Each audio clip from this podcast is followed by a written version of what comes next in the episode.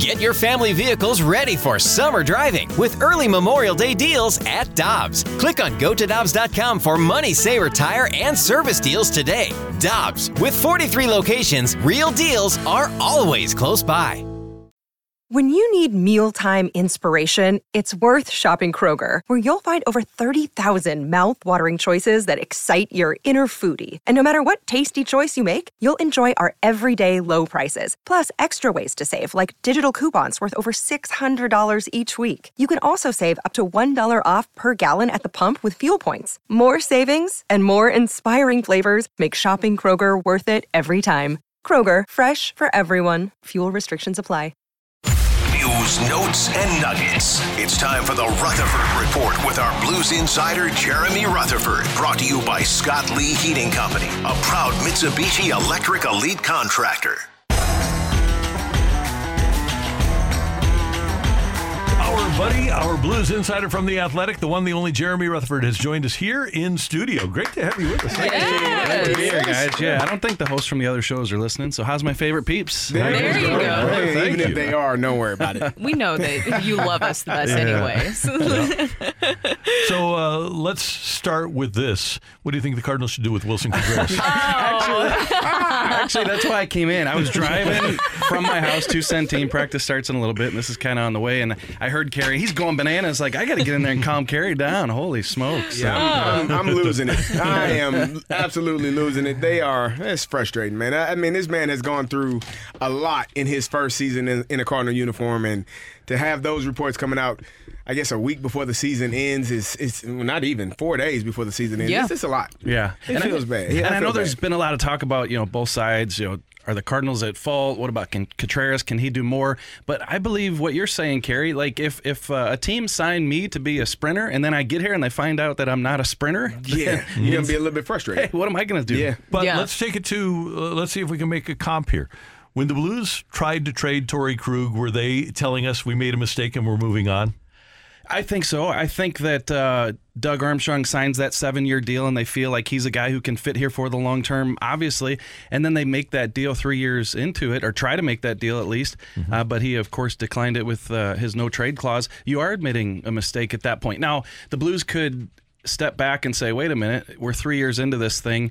He's been banged up. He isn't the type of player that we need anymore. So things have changed mm-hmm. since we signed that contract. I guess that could be your argument. But at the same time, you're looking at a player, Sanheim, with eight years left on the deal, and you don't know if he's going to be the right fit, but you're willing to, to move Krug just to move him. Yeah. It is interesting because, you know, also before all that happened with Krug, with the moves and stuff, you had Scott Perunovich and them re signing him. So then it seemed like, oh, they are going to try to move on from Torrey Krug because you see them as very similar players. Obviously, age difference, but still similar in size and all that. How do you how do they handle this moving forward with Krug coming back here soon? Obviously, he's been out skating, and Scott Perunovich.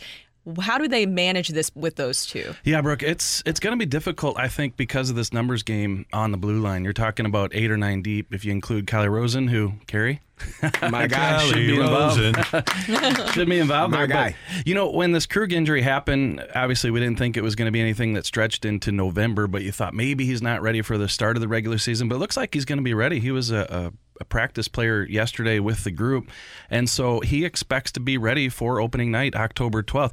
Meanwhile, you have Scott Perunovich, who doesn't need to clear waivers, so he can be sent down. Is there room for both of those guys on the roster? I'll tell you what, they're giving a good hard look at Scott Perunovich, playing him again tonight in Chicago with Colton Parayko. He's been playing a lot with him here in camp. Are they taking a look at that? Leddy and Faulk have played a little bit together. Are they looking at that as a potential second pair? Uh, yesterday, Craig Berube all over Perunovich. It just seemed like he's riding his tail uh, to be a better player in this camp. And I think they're pushing him to, to see what he's got. Can they count on him to be in the top six? Scott Perunovich, I don't think is a guy that you want to put as your seventh guy, or you know, if you have to, you send him to Springfield. But I think that uh, they're giving him a good hard look right now.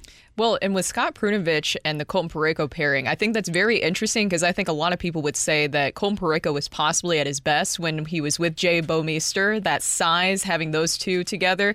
And there is a size difference between Colton Parayko and Scott Perunovich. Why do you think this pairing could work out possibly? Well, I think it could work because uh, they're both guys who can skate, and and also Parayko really specializes now. His role has changed. He's back in the D zone.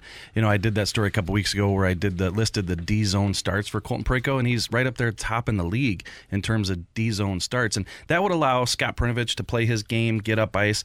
Now, the one thing is, I talk about Craig Berube being all over Scott Perunovich recently here in camp is he wants him to move the puck faster. If you're going to play that type of game and you're going to be that guy, and we're we're going to put you in a pairing with Colton Parayko, we need you to move the puck, and he hasn't necessarily in the preseason. He had a good game the first game the other night, uh, but I think as they as they've looked at him the last game, and then also here in the practices, move that puck quicker. That's what Craig Berube was emphasizing yesterday.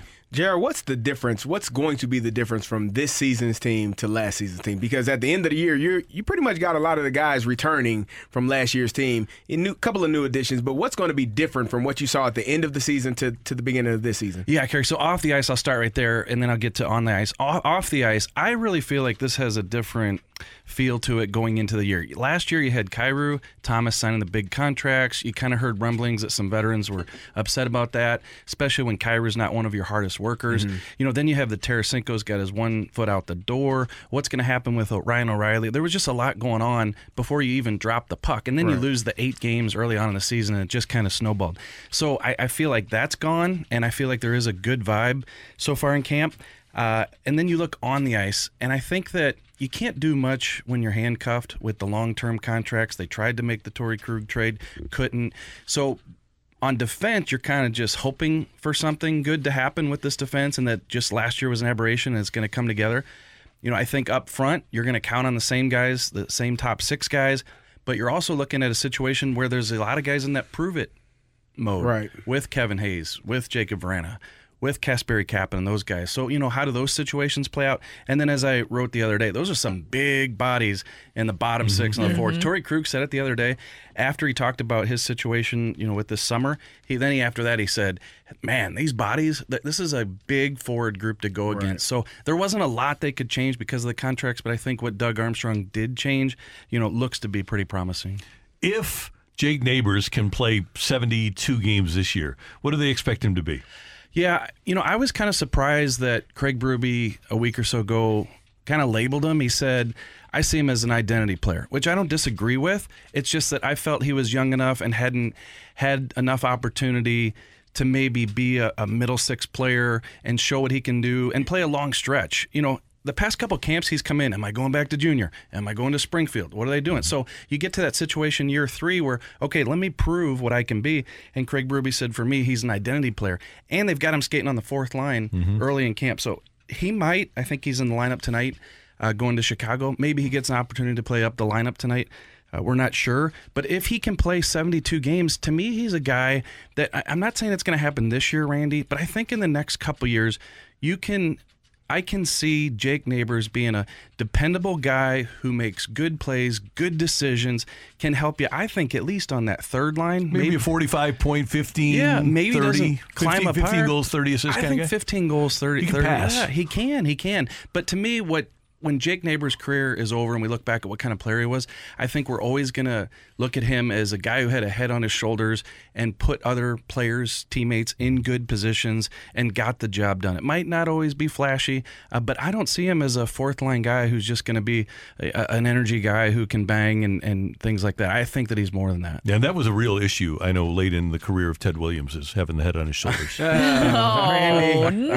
different type of head. That's so bad. different type of head, Randy. Andy. Oh. Yeah. It's a little different being in studio. You can see the joke coming yes. as opposed to being on the phone line. You can, yes. you can see his wheels turning, right? You can see it. You can see it happening out. Uh, well, I wanted to ask you about this. So, The Athletic, you guys have an article out right now. One of your colleagues, Joe Smith, talking about Pat Maroon and how he's the ultimate glue guy, just stories around the league. And we know, we know what Pat Maroon did here in St. Louis, and he will always be a St. Louis legend. And he was a glue guy. You saw that in person. I saw it in person of how he really brought the team together together and was like that piece that was needed for that Stanley Cup. What who is the glue guy that you think is for the or is the glue guy for the Blues this season? Possibly. Yeah, yeah. You sit here and think about it. You know, I think that Kevin Hayes could be that guy. I think he's just so well liked, and I don't know a ton about him yet. I'm just going by stories that you hear from his previous stops, and also talking to Matthew Tkachuk, who's related to him. He's that type of guy who likes to to bring guys together. Of course, Brayden Schenn is, but that's kind of uh, you know different tier when you talk about the captain. But yeah, I really do think that uh, that Kevin Hayes could be that guy. But I, I just feel like a cloud's been lifted from hmm. the locker room and that's a combination of the things that I said earlier and, and and so I think that when you you lose a Vladimir Tarasenko and a lot of people were on edge when he was around and now you bring in a Kevin Hayes I, I just think that that is going to put these guys in a better spot is probably going to allow them to play better hockey. So we'll see what Kevin brings on the ice, but I think in terms of bringing him into the locker room, he's already off to a good start.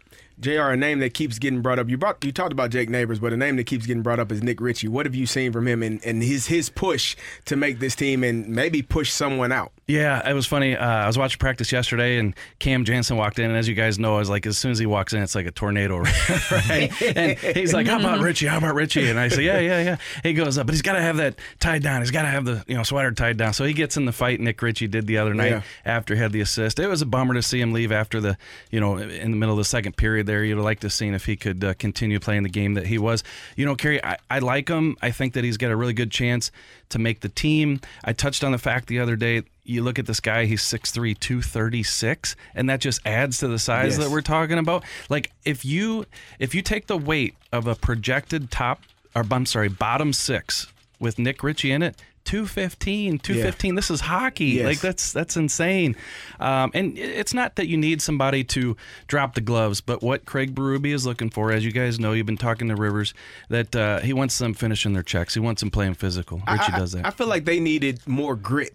And, and last year, I don't feel like they had enough grit on this team. Guys that were physical or physically imposing at times when needed to be. I, at times, it just felt like they were allowing people to move the puck at will and not really putting bodies on people. So, if you have bigger players, you would assume that that's going to add more to that grit and more to that physical presence that, that this team needed last year. Yeah, you would assume, you would hope so. I mean, we look at the roster and look at the height weight all day long, and that doesn't necessarily Mm-hmm. Right, tell you what's right. going to happen on the ice. But I'll tell you what, it's going to be more important this year than last year. I'm not saying last year wasn't important. More important this year because you get off to the start, and Doug Armstrong and Brayden Schenn are talking about work ethic, consistency, pride. Well, how can you deliver those three things? Playing that way, right? You know, we're not talking about end to end rushes, skill plays, and that's Right. how you're going to work on your consistency and your pride. No, it's going to be finishing checks. It's going to be playing hard. It's going to be that night when you're down three to one and mm-hmm. it ain't going four to one because I'm going to smash somebody Correct. and we're going to play blue style hockey. And listen, I've been saying for a couple years now, Craig Berube can adapt. He can coach a team that has skill players, rush players. He can do that. But at the end of the day, his bread and butter is always going to be playing an aggressive style of hockey, and that's the type of lineup he's got this year. Would you like your last question to be team related or individual related? You can choose. You can You choose. can choose. Oh, I've got okay. two here, so you, You go. got two. Uh, let's go individual. Okay, Greg Wyshynski has his 25 breakout stars at ESPN.com. Uh, players poised to become superstars. There's not a blue on the list. What blue is poised to become a superstar? You know what? I'm still gonna stick by Jordan Kyrou can be that guy. I, I really am. And and you might in that situation go with a Robert Thomas because we've mm-hmm. seen it more consistently and we've seen a better all around game. But I think Jordan Kyrou, and I talked to him a couple weeks ago for that story. You know, he's put in the time this offseason. It seems like he's got the awareness of where his game needs to go, and we've already seen the talent. I mean, we're talking 37 goals for a guy who everybody considered had a bad season, right? And what's Robert Thomas said so many times already this year 50 goals. Kyrou's mm-hmm. getting 50. He's got that talent. He can be that guy. And you talk to everybody. I- I've been at the rink a couple times now, and nobody's worried about him advancing and, and being the player that they need him to be. Yeah, and you know, there's going to be nights where he doesn't play defense, and there's going to be nights where he doesn't get back, and the next morning you guys are going to start the show, and it's going to be like, here we go again with Jordan Kyrou. I get it, it's going to happen, but big picture, it's not going to happen overnight. I get it, he's 24, 25 years old, uh, but I think that when you have Craig Berube and Steve Ott and these guys in your ear, you're gonna get to that point. Yeah, he's going to be pretty good. JR, thanks for stopping by. yeah, we anytime, appreciate it. guys. Anytime. Pleasant Yeah. surprise. You don't want to stick around for bird watch? You can give us your bird you can, watch? You can, Bird dropping. more Here, than welcome. Where's the button over here? I want to. I always want to hit that thing. Uh, All right. Okay, we- are we? Uh, when, we need the. Uh, they lost last night, so it's a little different. Again? Shocking, I know. Uh, Surprise. can you give them the uh, official one though, oh, yeah. Matthew? Because of loss. There we go. Oh, yeah. A lot of bird droppings. Yeah, I'll listen to it in the car. How, was- how about that? Thank you, brother. Appreciate it. Jeremy Rutherford, our Blues insider from the Athletic on 101 ESPN.